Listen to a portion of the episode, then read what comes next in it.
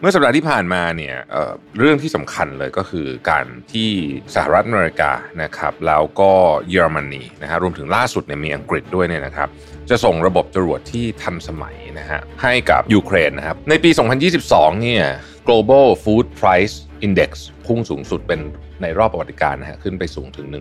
159.3 นะครับ สิ่งที่คนไม่ค่อยพูดถึงคือเรื่องปุ๋ยแพงดัชนีปุ๋ยโลกเนี่ยเพิ่มขึ้นจาก 100 นะฮะก่อนโควิดเป็น 325 ตอนนี้ พูดง่ายคือแพงขึ้น 3 เท่าตัว เงินเฟ้อล่าสุดประเทศไทยนะครับประกาศออกมาแล้วนะครับเดือนพฤษภาคมที่ผ่านมา 7.1%นะครับจากที่คาดการณ์กันไว้ประมาณ 4 ปลายปลายนะฮะก็สูงมากนะฮะแล้วก็คาดการณ์กันว่าจะสูงต่อเนื่องไปจนถึงสิ้นปี เพราะว่าราคาอาหารและพลังงานสูงขึ้น Mission to the Moon Podcast Continue with your mission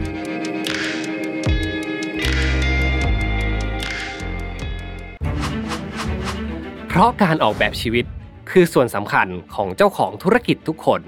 พบกับเวิร์กช็อปจาก Mission to the Moon ร่วมกับมหาวิทยาลัย หอการค้าไทย Designing Your Life for Entrepreneur มาร่วมวางแผนที่เส้นทางชีวิตของตัวเอง ไปกับ 6 บทเรียนจาก 6 ผู้เชี่ยวชาญ จากมหาวิทยาลัยหอการค้าไทย ที่ได้ certified ด้าน Designing Your Life จาก d.school Stanford University สถาบันที่โด่งดังเรื่อง Design Thinking มากที่สุดในโลก พบกับ course Designing Your Life for Entrepreneur 2 และ 3 กรกฎาคม 2022 ที่ Harbor Space มหาวิทยาลัยหอการค้าไทย เรียนจบพร้อมรับใบ certificate รับรองผลการเรียน โดยจำกัดจำนวนแค่ 50 ที่นั่งเท่านั้น สมัครและสอบถามข้อมูลเพิ่มเติมได้ที่ Line Official at Mission to the Moon หรือ Facebook Page Mission to the Moon แล้วพบกันครับ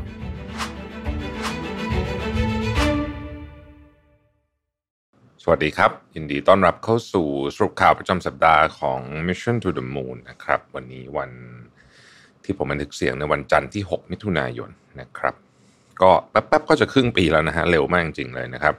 วันนี้เรามาเริ่มต้นจากสมรภูมิรบ รัสเซียกับยูเครนก่อนนะฮะเมื่อสัปดาห์ที่ผ่านมาเนี่ยเเรื่องที่สำคัญเลยก็คือการที่สหรัฐอเมริกานะครับแล้วก็เยอรมนีนะฮะรวมถึงล่าสุดเนี่ยมีอังกฤษด้วยเนี่ยนะครับ จะส่งระบบจรวดที่ทันสมัยนะฮะแล้วก็เป็นระบบจรวดที่พิสัยการยิงไกลขึ้นนะครับ ให้กับยูเครนนะฮะผมคงไม่ลงรายละเอียดนะครับว่าจรวดแต่ละอันเนี่ยชื่ออะไรบ้างอะไรต่างๆนาแต่เอาเป็นว่าก่อนหน้านี้เนี่ย ยูเครนไม่มี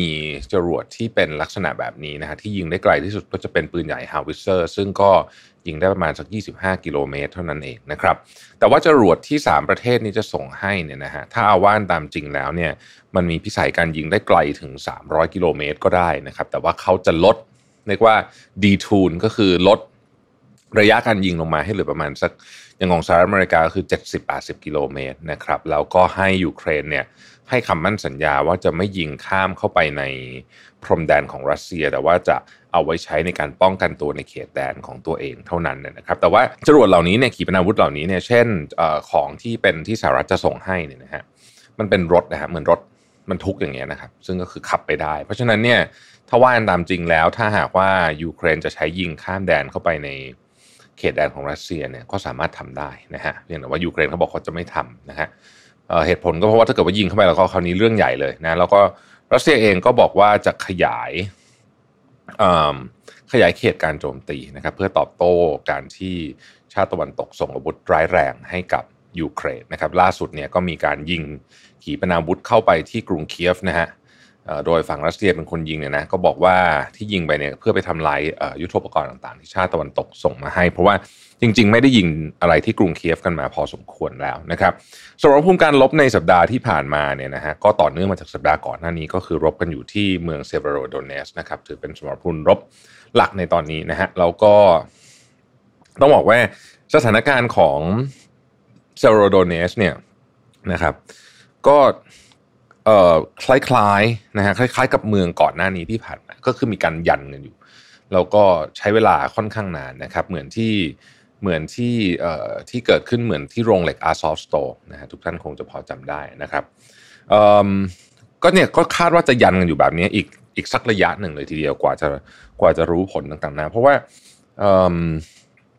ไม่ได้ง่ายเลยนะครับ ที่จะยึดเมืองแต่ละเมืองตอนนี้นะฮะเซโรโดเนสก็เป็นสมรภูมิล่าสุดนะฮะล่าสุดก็ประชาชนในเมืองก็อพยพออกไปเกินกว่า 80%แล้วนะครับ อีกฝากฝั่งหนึ่งนะฮะประธานาธิบดีวลาดิเมียร์ปูตินก็ได้ลงนามคำสั่งเมื่อวันพุธเนี่ยนะฮะเพื่อให้กระบวนการในการขอสัญชาติ แล้วก็ออกหนังสือเดินทางของรัสเซียเนี่ยสะดวกมากยิ่งขึ้นสำหรับประชาชนใน 2 เขตยูเครน ที่ตอนนี้อยู่ภายใต้การปกครองของรัสเซียนะครับสองเขตก็คือเคอร์ซอนนะครับกับซาปอริเซียนะครับซึ่งอยู่ในเส้นทางที่รัสเซียต้องการจะเชื่อมต่อกับแคว้นไครเมียที่ถูกผนึก เป็นส่วนหนึ่งของรัสเซีย ผนวกเป็นส่วนหนึ่งของรัสเซียมาตั้งแต่ 2014 นะครับรายงานข่าวโดย Voice of America นะครับการออกคำสั่งฝ่ายบริหารของปูตินในครั้งนี้เนี่ยจะช่วยให้คนในสองเขตดังกล่าว ได้รับการเสนอให้ถือสัญชาติสัญชาติรัสเซียได้ง่ายขึ้นนะครับ เช่นเดียวกับคนในเขตดอนเนสและลูฮันส์นะฮะที่อยู่ภายใต้การปกครองของกลุ่มแบ่งแยกดินแดนนะครับในเขตดอนเนสละลูฮันส์เนี่ยรัสเซียได้ออกหนังสือเดินทางรัสเซียให้แก่ประชาชนไปแล้วราว8 0 0 0 0คนในช่วง 4 ปีที่ผ่านมานะครับ ในเขตเคอร์ซอนผู้ว่าการรัฐท้องถิ่นนะฮะถูกรัสเซียปลดออกจากตำแหน่งนะครับและรัฐบาลกึ่งทหารกึ่งพลเรือนในเขตดังกล่าว ระบุให้ประธานาธิบดีปูตินเข้าผนวกพื้นที่ของตนเป็นส่วนหนึ่งของรัสเซียภายในสิ้นปีนี้ อย่างไรก็ตามในยูเครนให้คำมั่นว่าจะยึดพื้นที่ทั้งหมดกลับคืนมาจากรัสเซียนะครับประธานาธิบดีเซเลนสกี้เนี่ยนะครับก็มีการกล่าวที่ World Economic Forum ที่ดาวอสหมายถึงว่าที่เขาจัดที่ดาวอสแต่ประธานาธิบดีเซเลนสกี้ เป็น teleconference ไปนะครับเรียกร้องให้ประชาคมโลกเพิ่มแรงกดดันกับรัสเซียด้วยการคว่ำบาตรนะครับภาคพลังงานและการเงินของรัสเซียนะครับและยุติการค้าทั้งหมดกับรัสเซียนะฮะผู้นำยูเครนกล่าวว่าหากมีการนำมาตรการลงโทษขั้นรุนแรงมาใช้ตั้งแต่ 3 เดือนก่อนนี้นะครับ ก็น่าจะสามารถช่วยชีวิตประชาชนได้หลายหมื่นคน และกล่าวได้ว่าขณะนี้ช่วงเวลาวิกฤตที่จะชี้ชะตาว่าการใช้กำลังทหารเข้าทำสงครามจะครอบครองโลกนี้ได้หรือไม่กำลังก้าวเข้ามาถึงแล้ว ที่ผ่านมาสภาพยุโรปได้เสนอมาตรการคว่ำบาตรน้ำมันจากรัสเซียแต่ก็ถูกคัดค้านโดยประเทศสมาชิกหลายประเทศที่ยังต้องพึ่งพาพลังงานจากรัสเซียอยู่นะครับ อย่างไรก็ดีเนี่ยนะครับ EU เนี่ยนะครับก็มีข้อตกลงใหม่นะฮะ โดยหัวหน้าฝ่ายนโยบายของสหภาพยุโรปนะครับโจเซฟบอร์เรลกล่าว เมื่อวันอังคารที่ผ่านมา บอกว่าสหภาพยุโรปได้เพิ่มมาตรการคว่ำบาตรการนำเข้าน้ำมันจากรัสเซียนะครับ ซึ่งจะส่งผลให้รัสเซียมีทรัพยากรทางการเงินลดลงสำหรับไปใช้ในการทำสงครามกับยูเครนนะครับโจเซฟบอร์เรลกล่าวว่าแม้สหภาพยุโรปไม่สามารถยับยั้งรัสเซียไม่ให้ขายน้ำมันกับลูกค้ารายอื่นได้ แต่ที่ผ่านมาประเทศในยุโรปคือลูกค้าที่สำคัญที่สุดของรัสเซีย และรัสเซียจำเป็นจะต้องขายน้ำมันในราคาที่ถูกลงนะครเมื่อวันจันทร์ที่ผ่านมาบรรดาผู้นำยุโรป บรรลุข้อตกลงในการห้ามนำเข้าน้ำมันจากรัสเซียในอัตราส่วน2ใน3 ซึ่งเป็นส่วนที่มาจากเรือนะฮะเรือบรรทุกน้ำมันนะครับ โดยยังยกเว้นการนำเข้าน้ำมันผ่านท่อขนส่งเอาไว้นะครับโดยข้อตกลงครั้งนี้จะไม่รวมฮังการีสโลวาเกีย แล้วก็สาธารณรัฐเช็กนะฮะที่เป็น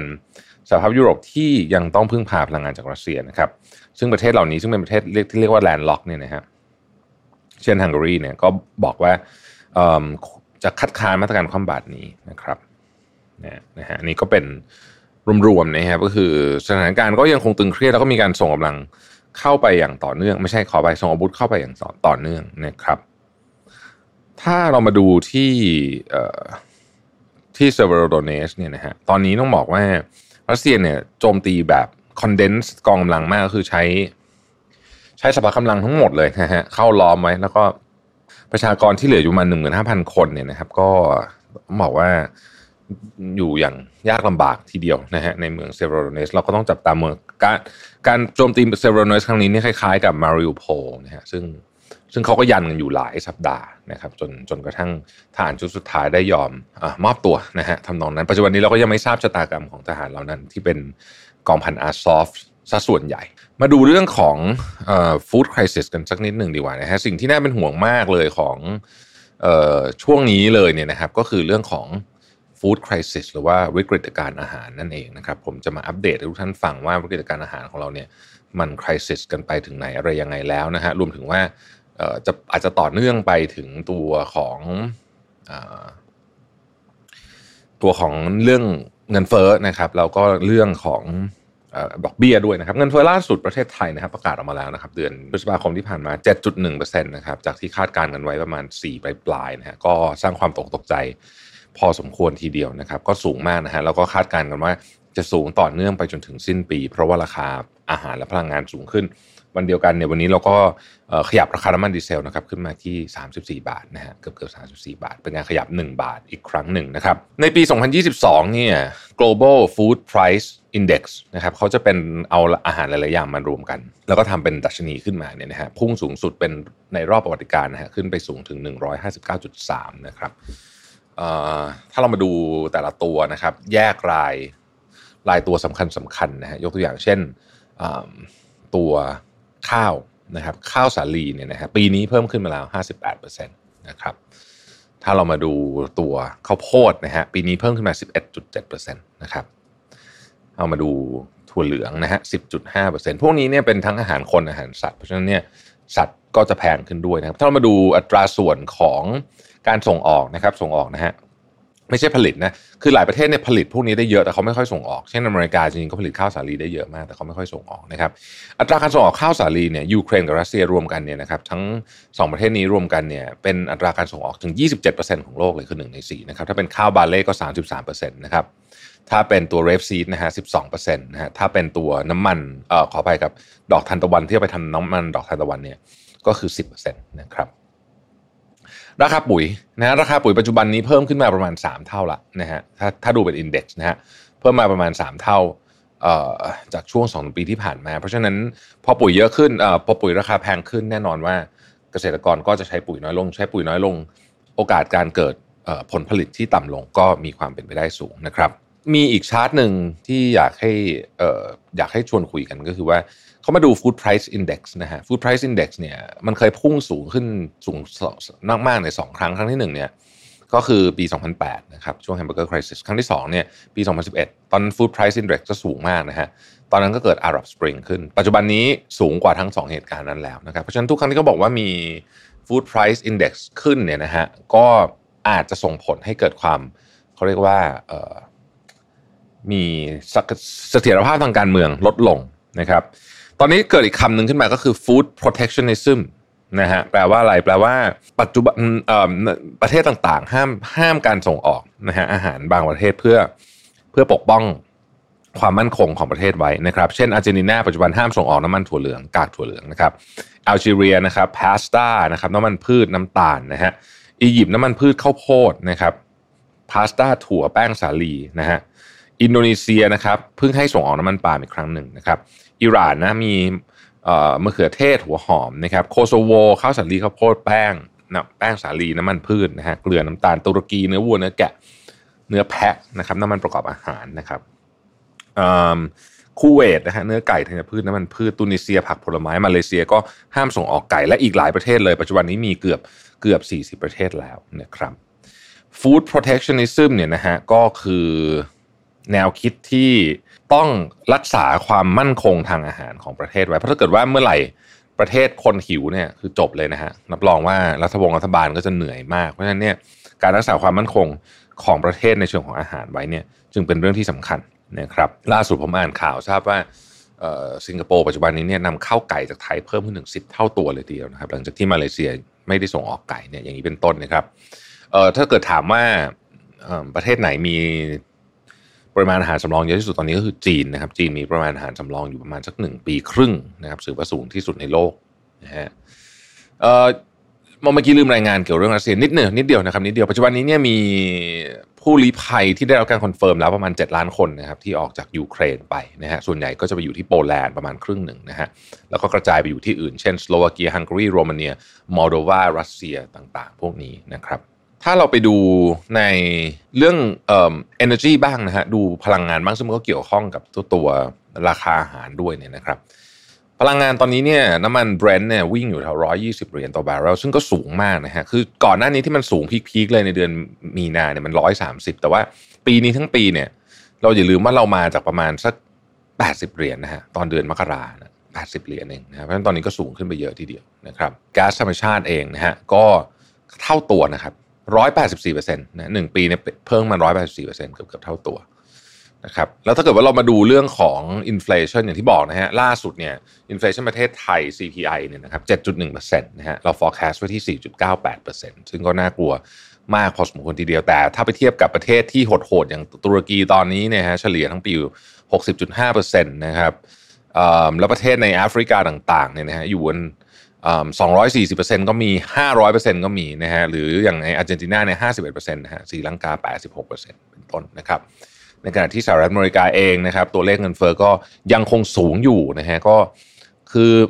หลายคนบอกว่ามันtop off ไปละ แต่ว่าก็ยังอยู่ใน range ที่สูงมากอยู่ดีนะครับในขณะที่ dollar index อ่อนลงเล็กน้อยนะครับอยู่ที่ 102นะฮะเงินเงินดอลลาร์ก็ถูกเทขายออกมาเยอะนะฮะในสัปดาห์ที่ผ่านมาโดย ธนาคารกลางต่างๆ เพื่อพยุงเงินของตัวเองเพราะเงินของตัวเองมันอ่อนมากนะฮะก็เลยดอลลาร์ก็เลยเทขายออกมาพอสมควรนะครับล่าสุดประธานเฟดเจอโรมพาวเวลล์ออกมากล่าวถึงเรื่องของการ soft landing นะฮะก็คือการขึ้นดอกเบี้ยเนี่ยเวลาขึ้นดอกเบี้ยไปเนี่ยถ้ามันเร็วเกินไปเยอะเกินไป ผิดจังหวะเกินไป มันก็จะทำให้เกิด recession ก็คือการถดถอยของเศรษฐกิจ ติดต่อกัน 2 ไตรมาส GDP ติดลบติดต่อกัน 2 ไตรมาส ดูไตรมาสต่อไตรมาสนะครับ แต่ถ้าเกิดเราไปดูประวัติของเฟดที่ผ่านมาเนี่ยย้อนหลักการไปตั้งแต่ประมาณปี 1960 เนี่ยนะครับมีลักษณะการขึ้นดอกเบี้ยแบบนี้มาทั้งหมด 11 ครั้งไม่นับโควิดนะไม่ไม่นับการแทรกแซงช่วงโควิดเนี่ยนะฮะเออจะแถสิบเอ็ดครั้งเนี่ยนะฮะมีสำเร็จก็คือ soft landing ได้เนี่ยสามครั้งเท่านี้อีก 8 ครั้งไม่ไม่ไม่ soft ฮะเป็นเป็น recession เพราะฉะนั้นก็หวัดเสียวพอสมควรทีเดียว มาไปถามนักลงทุนนะฮะนักลงทุนบลูมเบิร์กเขาไปถามนักลงทุนนะบอกว่า คุณคิดว่าจะเกิด recession อ่าหรือเปล่านะเมื่อไหร่เมื่อไหร่ expect timing นะฮะในการเกิด recession นะฮะ 15%ตอบว่าปีนี้นะครับ 45%นะครับตอบว่าปี 2023 แล้วก็ 20%ตอบว่าปี 2024 16%ตอบว่าหลังจากนั้นนะครับ ก็แปลว่าปีหน้าเนี่ยนะฮะจากความเห็นของนักลงทุนมืออาชีพเนี่ยนะครับประมาณครึ่งหนึ่งคิดว่าเกิด recession แน่นอนในปีหน้า เพราะฉะนั้นก็จับตาดูเรื่องนี้ไว้ให้ดี ๆ นะครับ เพราะว่า เราก็ต้องวางแผนนะวางแผนการลงทุน วางแผนเรื่องต่างๆนานาของเรานะครับ ขอไปโฟกัสอีกเรื่องหนึ่งคือเรื่องของปุ๋ยนะฮะล่าสุดผมก็อ่านเพจของดรกอบศักดิ์นะครับ ดรกอบศักดิ์ที่ท่านก็ทำงานกับผมอยู่ด้วยนะฮะในบอร์ด OR นะดรกอบศักดิ์เป็นประธานกรรมการตรวจสอบนะฮะผมก็อยู่คณะเดียวกันนะฮะก็เวลาประชุมไม่ได้คุยเรื่องเศรษฐกิจเท่าไหร่แต่ว่าไปอ่านเพจของดรกอบศักดิ์นะฮะดรกอบศักดิ์บอกว่าในวิกฤตอาหารโลกรอบนี้เรื่องนี้น่าสนใจนะฮะ สิ่งที่คนไม่ค่อยพูดถึงคือเรื่องปุ๋ยแพงนะครับ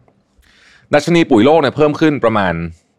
จาก 100นะฮะก่อนโควิดเป็น 325 ตอนนี้พูดง่ายคือแพงขึ้น 3 เท่าตัวนะครับโดยเป็นการเพิ่มขึ้นของทั้ง 3 ด้านเลยก็คือ NPK นะฮะ NPK ก็คือยูเรียเนี่ยจากเอ่อ245 เป็น 707 บวก 188%นะครับฟอสเฟตนะฮะ จาก 88 เป็น 255 บวก 190%แล้วก็โพแทสเซียมคลอไรด์จาก 255 เป็น 512 ก็คือบวก 120%ที่เป็นเช่นนี้ก็เพราะว่ารัสเซียกับเบลารุสเนี่ยนะครับเป็นผู้ส่งออกปุ๋ยสำคัญของโลก รัสเซียเนี่ยส่งอันดับหนึ่งนะครับสำหรับไนโตรเจนนะฮะ 15%ของโลกนะครับฟอสเฟตอันดับ 2 17%ของโลก และโพแทสนะฮะรัสเซียเบลารุสรวมกันเนี่ยเป็นอันดับหนึ่งนะฮะ35-36%ของโลก เพราะฉะนั้นพอ sanction เขาปุ๊บนะฮะก็ก็ส่งผลต่อราคาปุ๋ยที่ถีบตัวขึ้นเลย ปุ๋ยขึ้นปุ๊บราคาอาหารก็ขึ้น นะครับแล้วมันเกิดเป็นระลอกด้วยนะฮะดรกอบศักดิ์บอกว่าเมื่อพลังงานราคาขึ้นนะฮะสินค้าบางการเกษตรบางส่วนก็ถูกนำมาใช้เป็นพลังงานทดแทน เช่นน้ำมันปาล์มนะฮะพอพลังงานราคาขึ้นการผลิตปุ๋ยต่างๆ ก็แพงขึ้น เพราะต้องใช้พลังงานเข้าไปด้วย พอต้นทุนการผลิตปุ๋ยแพงขึ้น ปุ๋ยขาดแคลน ราคาปุ๋ยก็ขึ้น ปุ๋ยแพงมากกว่าราคาสินค้าเกษตรที่เพิ่มขึ้น สุดท้ายเกษตรกรก็เลือก ประหยัดปุ๋ยใส่ปุ๋ยให้น้อยลง หรือไม่ก็ไม่ปลูกไปซะเลยเนี่ยนะครับถ้ายิ่งปลูกยิ่งขาดทุน ใส่ปุ๋ยน้อยผลผลิตฤดูกาลนี้ออกมาก็จะลดลงนะครับแล้วก็อย่างที่ผมบอกก็กลายเป็น food protectionism นั่นเอง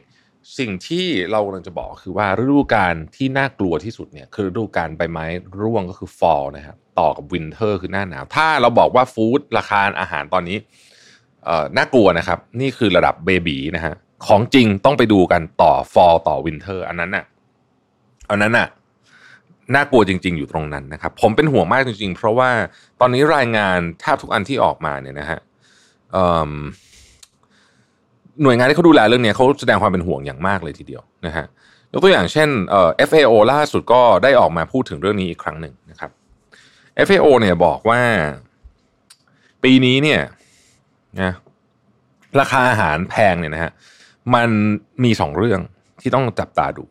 รื่องที่หนึ่งก็คือว่าอาหารจะทำให้คนจำนวนหนึ่งเข้าถึงได้น้อยลง เพราะว่าราคามันแพงขึ้นนะครับ และสองมันจะขาดแคลนนะฮะเขาคาดการณ์กันว่าจะมีคนเป็นโรคที่เป็นโรคขาดสารอาหารรายแรงชนิดที่เรียกว่าอันตรายต่อชีวิตเนี่ยนะครับเพิ่มขึ้นมากถึง 40 ล้านคนนะครับ และมีผู้ได้รับผลกระทบจากวิกฤตการณ์อาหารหรือว่า food crisis ครั้งนี้เนี่ย1,800 ล้านคนนะฮะ ก็คือประมาณ 25%นะครับส่วนใหญ่อยู่ที่ไหนครับอันนี้อันนี้แน่นอนอยู่แล้วนะฮะก็ต้องอยู่ในประเทศที่ค่อนข้างยากจน ผมจะไล่ list ให้ฟังนะฮะประเทศที่อาหารเนี่ยมันส่งผลกระทบนะครับ หรือว่าเป็นจัดสัดส่วนในตะกร้าเงินเฟ้อน้อยๆ อย่างเช่นสหรัฐอเมริกา อังกฤษ เยอรมนีฮ่องกงแคนาดา สวิตเซอร์แลนด์พวกเนี้ยนะฮะอัตราของราคาอาหารเนี่ยนะฮะ ที่เพิ่มขึ้นเนี่ยพอมันไปดูในตะกร้าเงินเฟ้อเนี่ยมันอยู่ประมาณไม่ถึง 10%เพราะฉะนั้นต่อให้ราคาอาหารเพิ่มเยอะ ก็ไม่ได้ทำให้เงินเฟ้อเขาวิ่งเร็วนักนะฮะเงินเฟ้อเขามาจากเรื่องอื่นมากกว่านะครับในขณะที่กลุ่มกลางๆนะครับคือประมาณสัก 20%เนี่ยนะฮะก็จะเป็นโปรตุเกสอาร์เจนตินาสเปนเปรูตุรกี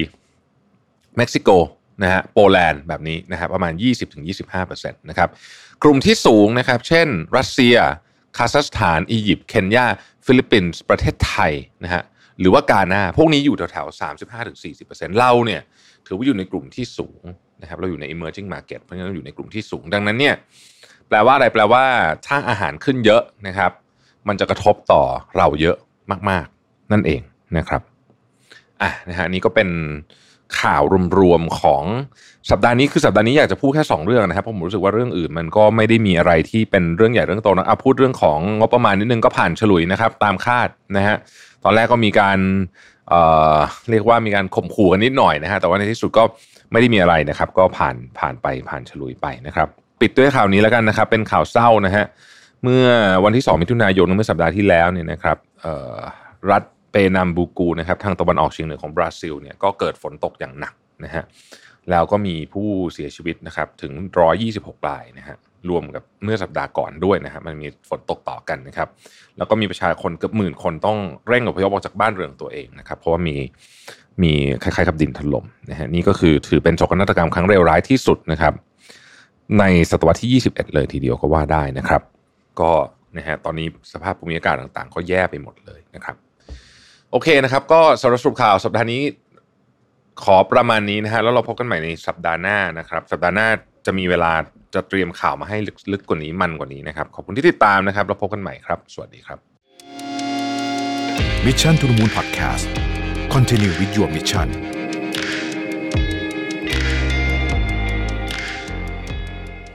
และหากใครที่สนใจอยากจะพัฒนาทักษะ Designing Your Life นะครับ พวกเรามีเวิร์กช็อปพิเศษมาแนะนำให้ทุกท่านนะครับ กับการร่วมมือกันระหว่าง Mission to the Moon และมหาวิทยาลัยหอการค้าไทย UTCC ครับ จัดเวิร์กช็อปร่วมกันนะครับ Designing Your Life for Entrepreneur ออกแบบชีวิตให้คิดอย่างผู้ประกอบการครับ ในเนื้อหาเวิร์กช็อปในวันนั้นนะครับ เราจะมีการสอนบทเรียนนะครับ ทักษะและกระบวนการคิดแบบดีไซน์ Thinking นะครับ เพื่อนำไปประกอบการใช้สำหรับการพัฒนาธุรกิจ หรือใครที่อยากจะเริ่มต้นธุรกิจนะครับนี่เป็นคอร์สที่เหมาะสมกับทุกท่านอย่างมาก ในการลองดูซิว่าเรานะครับจะสามารถพัฒนาธุรกิจต่อยอดไปอย่างไร จะมี framework ในการคิดอย่างไรได้บ้าง ซึ่งในเวิร์กช็อปนี้นะครับจะประกอบไปด้วย 6 บทเรียนจาก 6 ผู้เชี่ยวชาญ ที่ได้รับการรับรองมาจาก D School Stanford University นะครับผู้เชี่ยวชาญด้าน Designing Your Life โดยตรงเลยอ๋อเกือบลืมไปครับ ถ้าหากว่าใครเรียนจบแล้วนะครับ ได้รับ certificate รับรองจาก Mission to the Moon ด้วยเช่นกันนะครับ สามารถการันตีได้เลยครับว่าคุณมีประสบการณ์ในการใช้ทักษะ Designing Your Life กับการทำธุรกิจครับเวิร์กช็อปของเรานะครับจัดขึ้นในวันที่ 2 และ 3 กรกฎาคม 2022 ที่ Harbor Space มหาวิทยาลัยหอการค้าไทยครับ Exclusive จริง ๆ นะครับ เพราะเรารับเพียง 50 ที่นั่งเท่านั้นนะครับ และหากสนใจที่อยากจะลงเรียนคอร์สกับเรานะครับ สามารถติดต่อมาที่ Line Official at Mission to the Moon ได้เลย Inbox นะครับแฟนเพจ Mission to the Moon ผมทีมงาน Mission to the Moon รวมถึงผู้เชี่ยวชาญของเรา รอพบเจอกับทุกท่านอยู่นะครับ สวัสดีครับ